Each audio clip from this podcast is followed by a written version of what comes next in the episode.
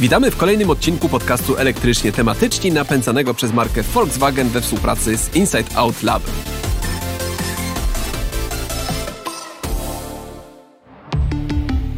Mamy środek lata, a to jest oczywiście okres urlopowy. Wiele osób, które planują zakup samochodu elektrycznego, uważają, że to jest właśnie ten czas, kiedy samochody elektryczne sobie nie radzą. Raz ze względu na rzekomo niski zasięg, dwa ze względu na brak ładowarek. Ale czy elektrykiem da się podróżować po Europie? Jak wygląda kwestia ładowania takich samochodów elektrycznych poza granicami Polski?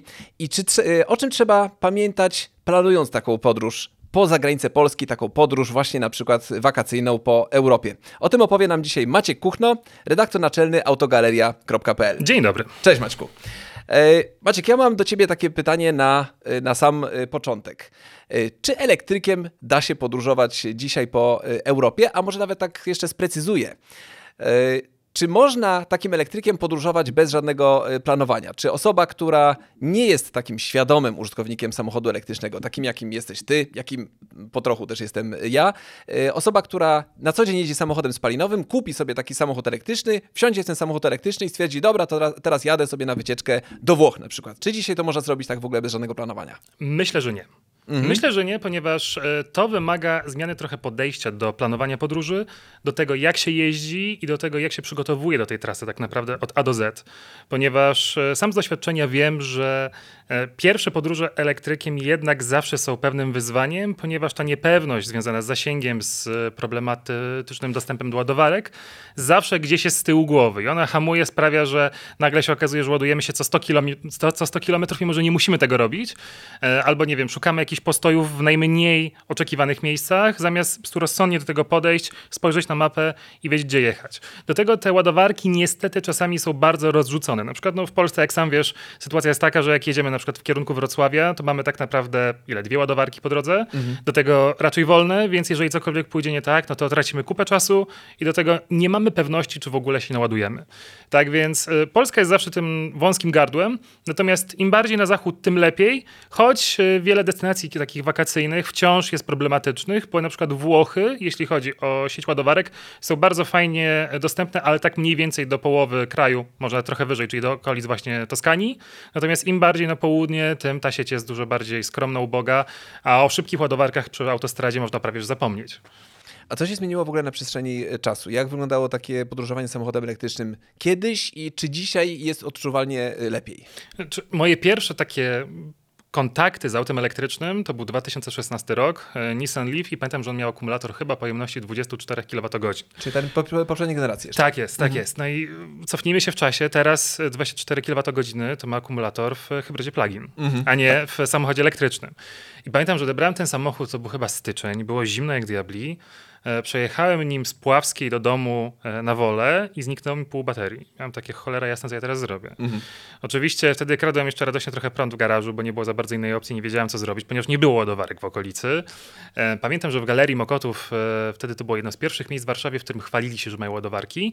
No i ładowarką było po prostu gniazdko w ścianie, które było Aha. tam w miejscu, gdzie Czyli obecnie nie, jest ładowarka, tylko po prostu Tak, to było gniazdko w ścianie. Tak? Mhm. Więc to zawsze było jakieś rozwiązanie, niemniej wciąż skomplikowane. Ładowanie Natomiast... z mocą 2 kW. Dokładnie, tak. Więc teraz przewijamy taśmę o 7 lat do przodu, więc mamy zupełnie inną sytuację. I widać, że to się zmienia już nie z roku na rok, a z miesiąca na miesiąc. I właśnie dla mnie najlepszym przykładem są Włochy w tej północnej części. Yy, trasa, którą bardzo często pokonuję, czyli to taka typowa też wakacyjna e, Warszawa-Florencja, powiedzmy okolice Toskanii. E, jeszcze w zeszłym roku prawie nie było ładowarek przy tej trasie, zwłaszcza takich szybkich przy autostradzie. Natomiast teraz Wszędzie są bardzo ładnie oznaczone, jest masa stacji o mocy 300 kW, tak więc e, ta dostępność wzrosła w ekspresowym czasie, ale widać tutaj bardzo silne lobby nie tylko um, operatora autostrad, ale też lokalnego koncernu Stellantis, który za tą e, sieć ładowarek odpowiada częściowo. Mhm. Tak więc tutaj widać, że po prostu lokalne lobby mocno pchało to, żeby te elektryki miały komfort podróżowania po drogach szybkiego ruchu. Ale czy spotykasz się teraz z takim problemem, y, o jakim często piszą chyba przeciwnicy samochodów elektrycznych, że, że y, podjeżdżasz pod stację ładowania, a tam już jest taka kolejka, często widzimy takie zdjęcia w internecie, że jest y, ładowarka Supercharger najczęściej, po którym, po którym stoi 20 Tesli i czeka się na, na ładowanie. Czy samochodami różnych marek, czy, czy tego typu w ogóle problemy miałeś, że podjeżdżałeś, a tu się okazało, że przed tobą jest na przykład 5 osób, może niekoniecznie 20, ale 5. Takich sytuacji nie miałem, natomiast faktycznie bywały ładowarki, gdzie trafiałem na ostatnie wolne gniazdo. Mhm. Na przykład to była Ionity w Niemczech i Ionity w Szwajcarii, gdzie fakt faktem, fartem po prostu wjechaliśmy w ostatniej chwili, a za mną wjechały dwa kolejne auta, no już czekały w kolejce, aż e, kolejni się odłączą. tak więc, godzinę potencjalnie Tak, tak więc to się zdarza. Mhm. E, oczywiście to się zdarza w miejscach, gdzie jest po prostu mniej tych ładowarek, albo gdzie te przerwy pomiędzy kolejnymi stacjami, punktami ładowania są na tyle duże, że faktycznie duża grupa osób po prostu robi ten sam skok mniej więcej między jedną a drugą ładowarką i tam zjeżdża, żeby się naładować. Natomiast faktycznie w Niemczech e, ciekawym widokiem jest to, że w jednym miejscu, to dosyć blisko właśnie granicy szwajcarskiej, spotkałem taki hub, gdzie było chyba 6 ładowarek Ionity i jeśli się nie mylę 16 superchargerów w jednym miejscu, obok siebie dosłownie. I fakt faktem, co ciekawe, kierowcy powiedzmy Tesla Model S i X ładowali się na superchargerach, ale ci z modelem 3 już ustawiali się w kolejce do Ionity, ponieważ nie mieli pewnie tego darmowego albo tańszego po prostu ładowania, tak więc y, tam były pustki, na Ionity była kolejka. Tak więc też otwarcie superchargerów na przykład dla użytkowników wszystkich marek na pewno bardzo ułatwi sytuację, ponieważ w wielu lokalizacjach te ładowarki są po prostu skupione razem, tak więc umożliwi to no, dostęp do 20-25 punktów ładowania, a nie do 16 zarezerwowanych dla jednej marki i 6 dla drugiej na przykład, czy dla innych marek właściwie. Na samym początku powiedziałeś, że y, taki wyjazd wakacyjny w daleką podróż y, to jest coś, co należy odpowiednio zaplanować. Czy to oznacza, że musimy cały czas posługiwać się z jakiejś aplikacji typu y, EBET Route Planner albo Plugshare, albo na przykład z jakiejś aplikacji w smartfonie, na przykład, czy jest inny smartfonie albo w samochodzie. Jak ty sobie taką trasę planujesz? Jak wiesz, że musisz pojechać, nie wiem, do tych Włoch albo do Szwajcarii, to w jaki sposób planujesz taką trasę? Wiesz co, tutaj to akurat wszystko zależy od takiego mindsetu trochę, mówiąc e, w prosty sposób, ponieważ E, na początku, akurat ostatnią podróż autem elektrycznym uskuteczniałem w BMW i4, więc mhm. samochód też z dużym zasięgiem, bardzo wygodny.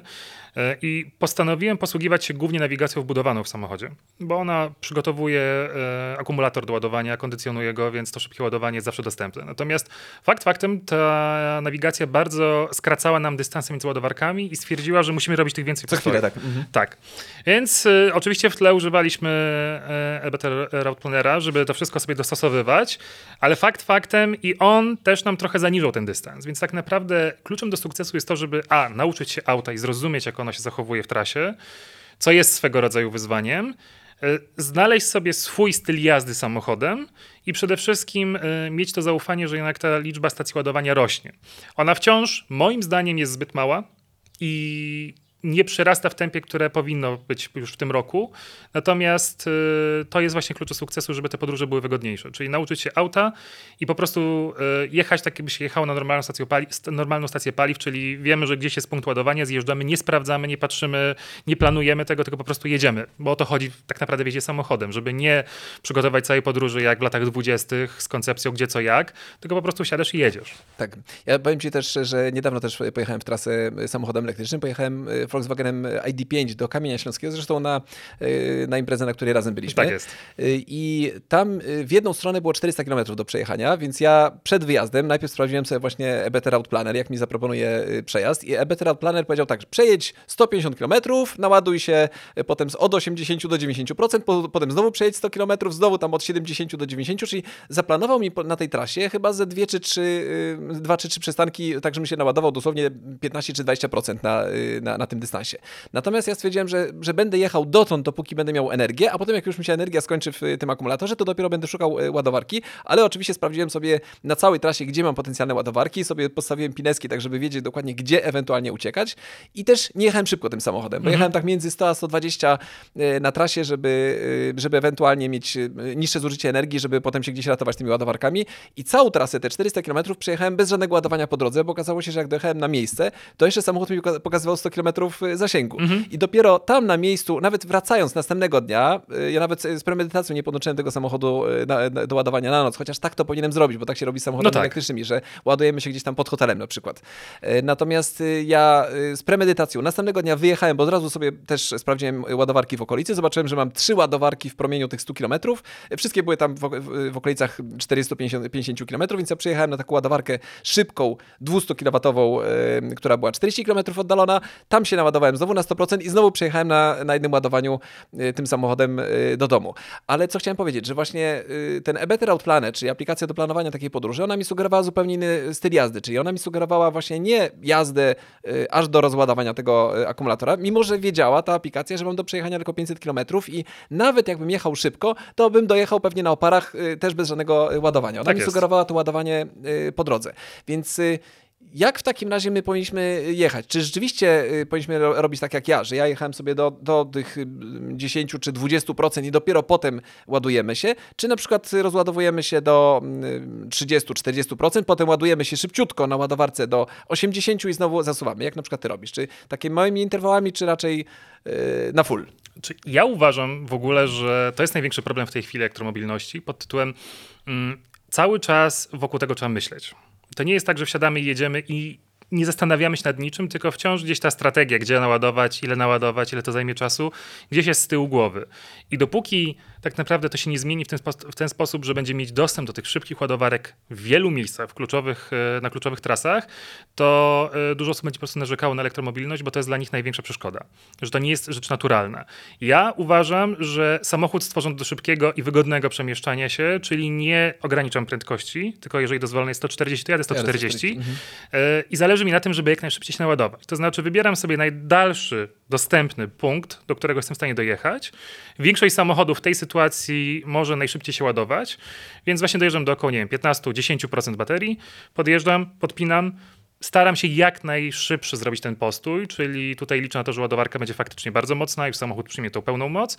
Ładuje się tak, nie wiem, do 60-70%, wiedząc, że na przykład mam kolejny punkt w miarę blisko albo będzie mi pasować, albo do 80%, wsiadam, jadę dalej. Nie zastanawiam się nad tym, chyba że akurat przypadkiem zrobię sobie jakąś przerwę na kawę, no to wtedy faktycznie czasami okazuje się, że spacer po kawę, e, przerwa w łazience i powrót do samochodu i nagle mamy 95% akumulatora, bo to, to zajmuje czasami sekundę tak, tak, faktycznie.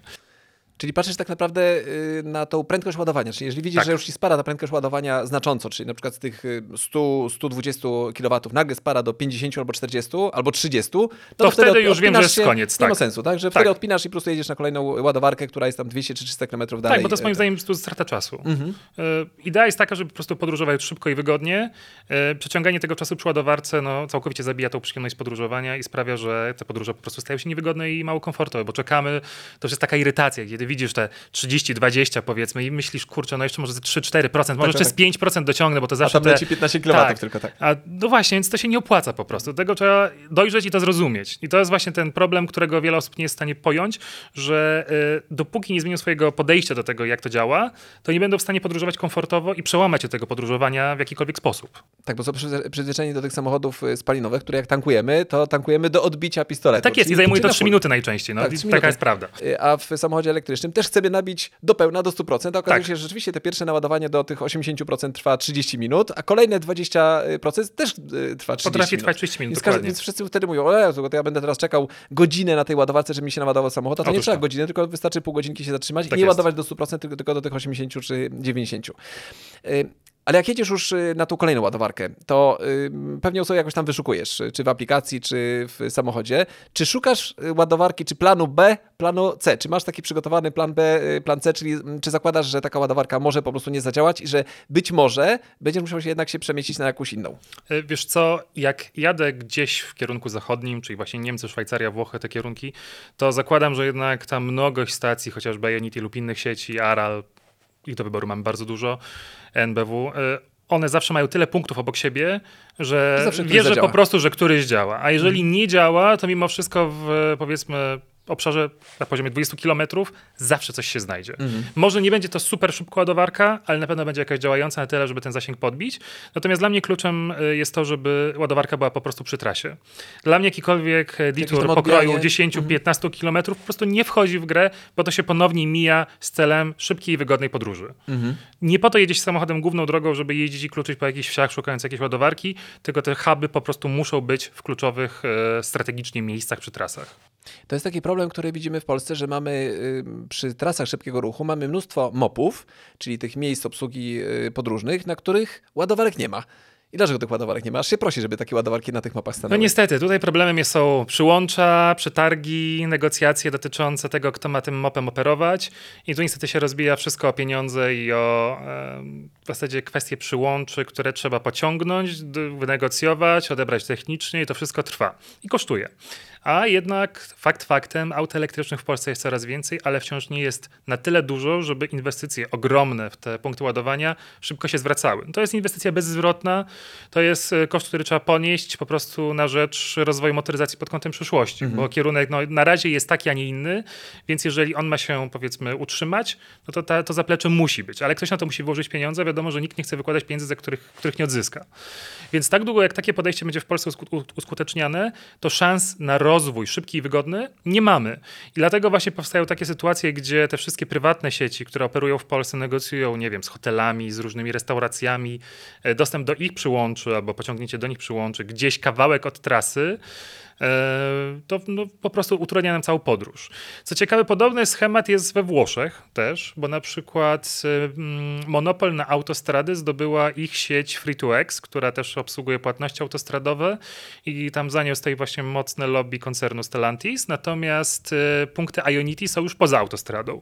No i tu pojawia się problem, bo o ile w Polsce zjeżdżasz z drogi, nie masz z tym większego problemu, bo nie są w większości płatne, e, albo mamy teraz już no, na części tego etola, czyli zjeżdżamy po prostu przez otwartą bramkę, Natomiast e, we Włoszech no, trzeba zjechać, znowu zapłacić bilet, dojechać powiedzmy te 3-4 kilometry do jakiegoś punktu i znowu pobrać bilet wjeżdżając.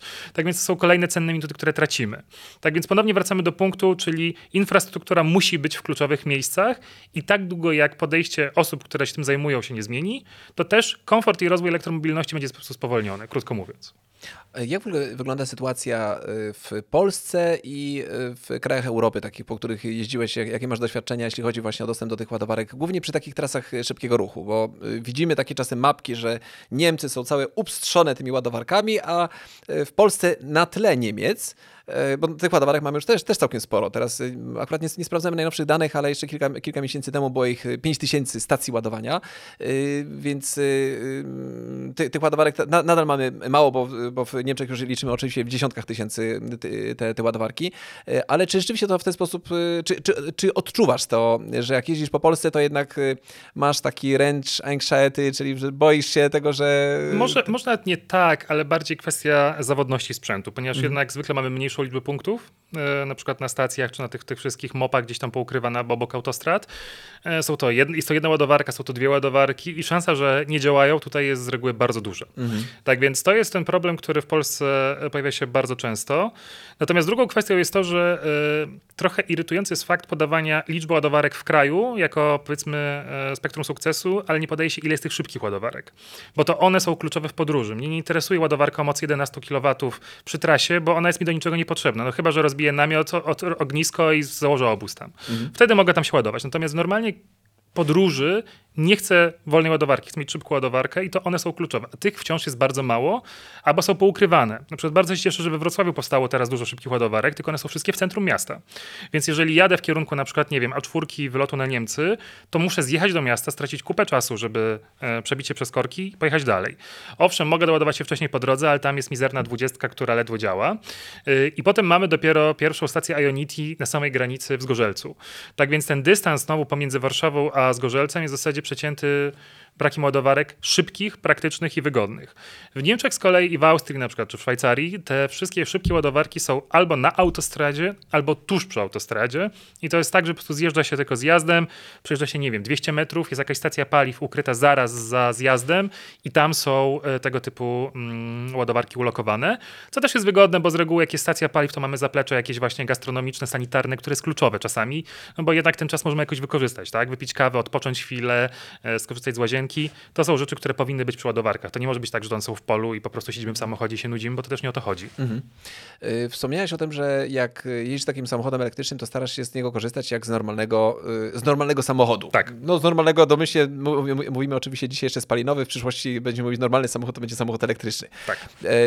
E, ale to oznacza, że y, jak wjeżdżasz na taką trasę, na autostradę, masz ograniczenie do 140, starasz się jechać te 140, tak jest pewnie za granicą. Czy w Polsce też się tak nie ograniczasz, czy jednak w Polsce masz z tyłu głowy to, że te y, mogą wystąpić potencjalne problemy, więc masz jakąś inną technikę jazdy, jedziesz stówę albo 120, albo wyłączasz klimatyzację, albo składasz lusterka. No, jeszcze masz jakieś metody na, na y, wydłużenie zasięgu. Akurat te wszystkie metody z klimatyzacją, lusterkami to już jest trochę przeszłość oczywiście. Wiadomo, że to działało w pierwszych samochodach elektrycznych, bo tam faktycznie zużycie e, energii mocno wzrastało przy włączeniu jakiejkolwiek elektroniki pokładowej. Natomiast teraz to już nie ma praktycznie e, sensu i znaczenia. Mhm. Natomiast e, mimo tych ograniczeń w liczbie ładowarek, starałem się mimo wszystko jechać autem dynamicznie na tyle, na ile się da. No bo wciąż o to chodzi w jeździe samochodem. mhm. Nie po to, powiedzmy, powstają drogi szybkiego ruchu, nie po to się kupuje samochód, żeby jechać 90 km na godzinę za ciężarówką. W takim wypadku siadłem do pociągu, bo bym był szybciej i wygodniej. Jeżeli chcę jechać samochodem, to chcę przemieścić się z punktu A do punktu B w komfortowy sposób, bezpośrednio jak najszybciej. Tak więc y, moim zdaniem właśnie budowa ładowarek też powinna być y, planowana w taki sposób, aby tą możliwość szybkiej jazdy, zgodną z przepisami oczywiście, zachować. Czyli żeby można było na tyle często ładować albo był taki dostęp do ładowarek, żeby wciąż ta prędkość była zachowana i żeby te dopuszczalne limity mogły być osiągane w autach elektrycznych, nawet z tym mniejszym zasięgiem. Mhm. Czy stosujesz jakieś systemy jazdy autonomiczne, jak jedziesz w trasie, w, taki, w takim samochodzie? Albo e... jakieś wspomagacze typu na przykład y, y, nawigacja na w trybie rozszerzonej rzeczywistości? Wiesz co, używam tempomatu, Natomiast mhm. fakt faktem nie lubię oddawać kontroli trochę mhm. Wszystkim systemom, które wspierają, automatyzują jazdę. Nie jest to mój brak wiary w to rozwiązanie, tylko bardziej taka kwestia, że lubię ufać swoim e, instynktom i nie lubię ich usypiać. A wiem, że jak oddaję tą całą jakby kontrolę elektronice, to, to ja się przestaję mhm. koncentrować, a jak jestem zdekoncentrowany, to w momencie, kiedy ona czegoś nie zauważy, to ja na pewno tego nie zrobię mhm. już. Tak więc mimo wszystko uważam, że w trasie trzeba pozostać po prostu e, na tyle skupionym na podróży, że tego typu rzeczy ok, pomagają, ale trochę rozleniwiają, a tu nie o to chodzi. Mimo wszystko kierowca jest tutaj mózgiem i ja wiem, że systemy są bardzo dobre i skuteczne. Niemniej są sytuacje, gdzie czasami jakieś warunki pogodowe lub e, inne przeszkody, na przykład, nie wiem, śnieżyca czy cokolwiek, potrafią mm. ich uś je uśpić. Tak, tak, tak, tak. No i w tym momencie już e, kierowca jest kluczowym składnikiem, bo to on jest łącznikiem między kierownicą, pedałami i całym jakby otoczeniem, więc e, z tego nie korzystam praktycznie. Ten pomat jest dla mnie wystarczającą rzeczą. Natomiast jeśli chodzi o nawigację, Myślę, że tak, takim standardowym e, rozwiązaniu, ewentualnie właśnie z wyświetlaczem e, HUD odpalonym, żeby mieć podgląd na bieżąco, natomiast e, nie przykładam do tego aż takiej wagi. Czy jest to zwykła nawigacja, czy ma rozszerzoną rzeczywistość. Tak długo, jak mnie prowadzi do celu dobrze i skutecznie i nie robi tego naokoło, prowadząc przez, nie wiem, 10 różnych innych wiosek, to jest w porządku. To powiem ci, że ja troszeczkę inaczej jeżeli niż ty, bo ja akurat jestem gadżeciarzem, więc ja wszystkie te systemy włączam od razu i przy czym ja wtedy chyba się nawet bardziej skupiam na tych gadżetach, które mi się wyświetlają za za szybą niż na, na samej jeździe. Pewnie niedobrze.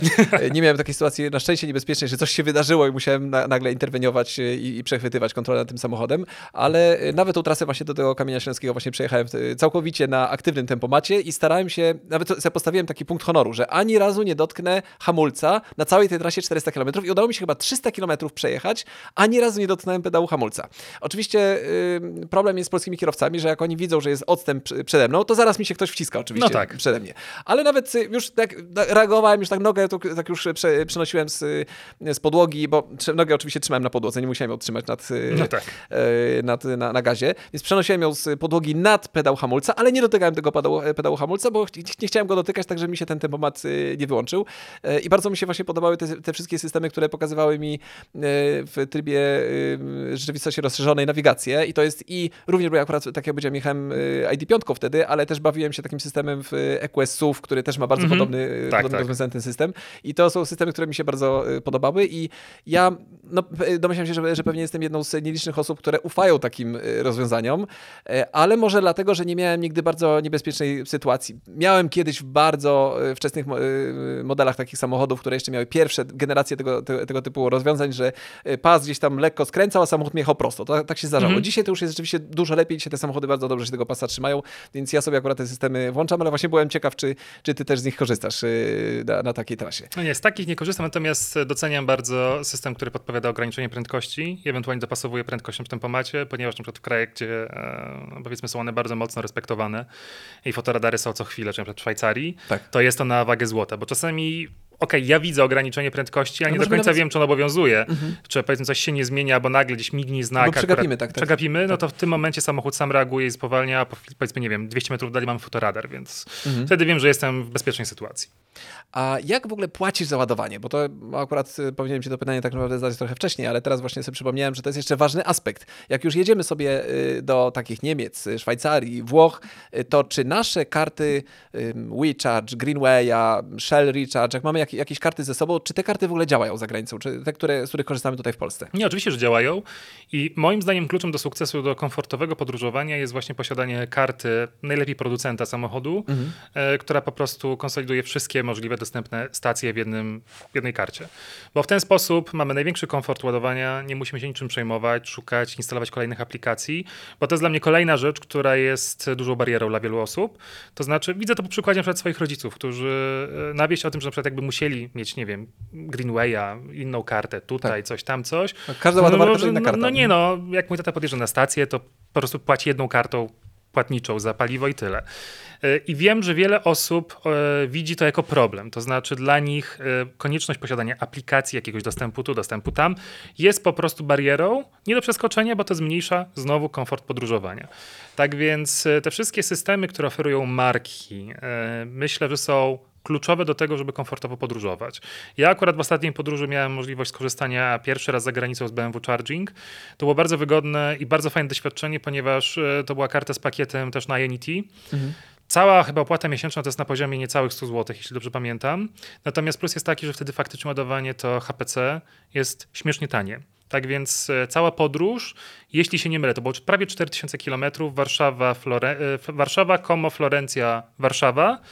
E, kosztowała nas około 1180 zł, gdzie dieslem byłoby to 1300-1400 zł. Więc różnica jest już w miarę duża mhm. i widoczna. Wiadomo, w przypadku silnika benzynowego byłaby jeszcze większa, tak. ale wciąż tutaj kluczem do sukcesu była właśnie dostępność tego pakietu e, szybkiego ładowania w niskiej cenie, ponieważ inne marki na przykład tego nie oferują i w tym momencie taka podróż byłaby droższa. Tak więc e, dobór tego programu jest też ważny do tego, ile podróżujemy i jak podróżujemy. Jeżeli podróżujemy dużo, to warto jednak zapłacić więcej w tej miesięcznej subskrypcji, która też jest swego rodzaju ograniczeniem, ale to już jest inny temat, e, ale mieć ten komfort tańszego podróżowania i tańszego ładowania na tych najważniejszych szybkich ładowarkach. A te ceny prądu y, za granicą na tych ładowarkach są porównalne jak w Polsce, czy, czy są droższe, a może tańsze? To jest bardzo zróżnicowane, bo z tego co widziałem, na przykład w Szwajcarii ceny różniły się od Niemiec, we Włoszech różnią się od Szwajcarii. No, Skandynawia to w ogóle rządzi się swoimi prawami mm. ze względu na dostęp do taniej i zielonej energii.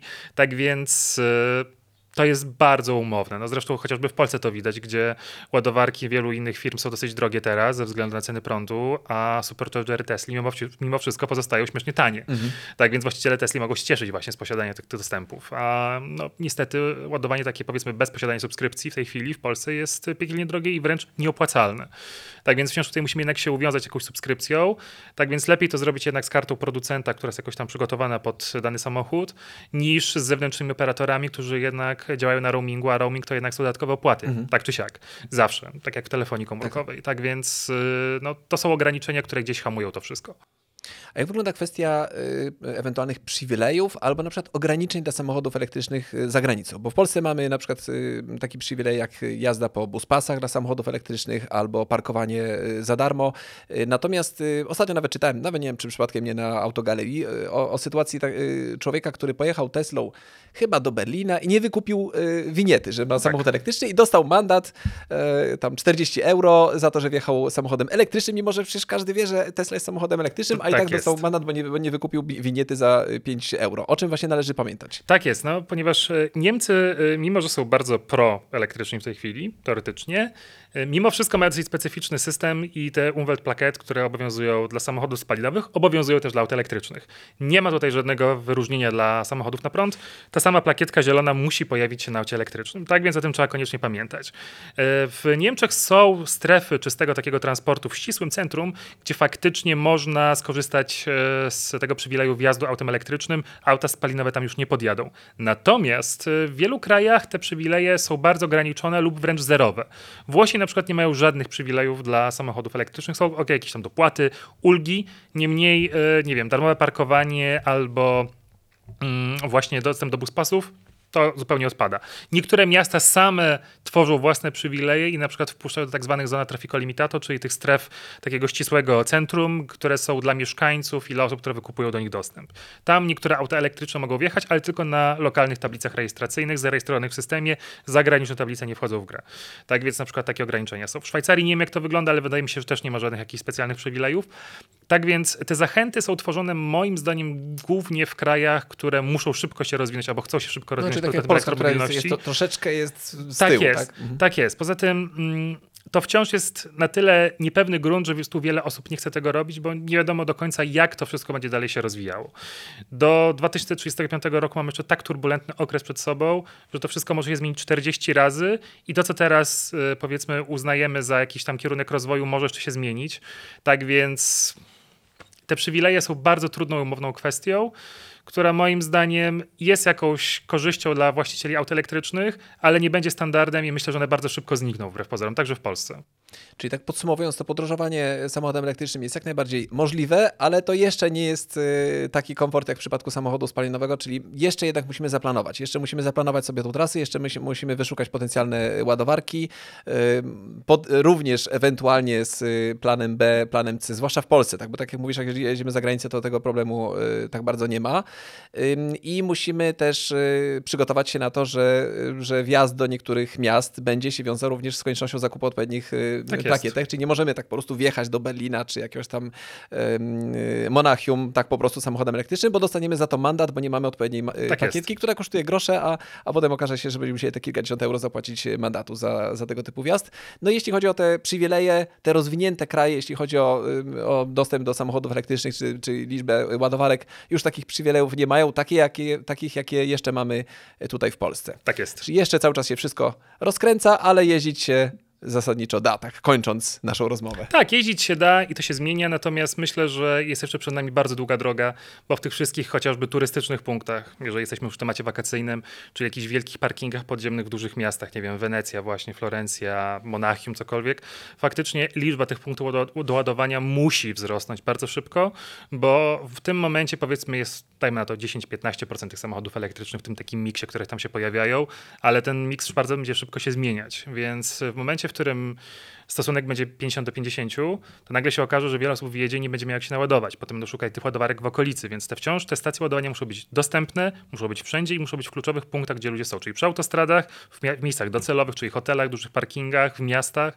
i to wszystko musi być tak starannie rozplanowane, żeby i sieć po to pociągnęła i żeby był do tego dostęp wygodny i żeby to nie kosztowało abstrakcyjnych pieniędzy.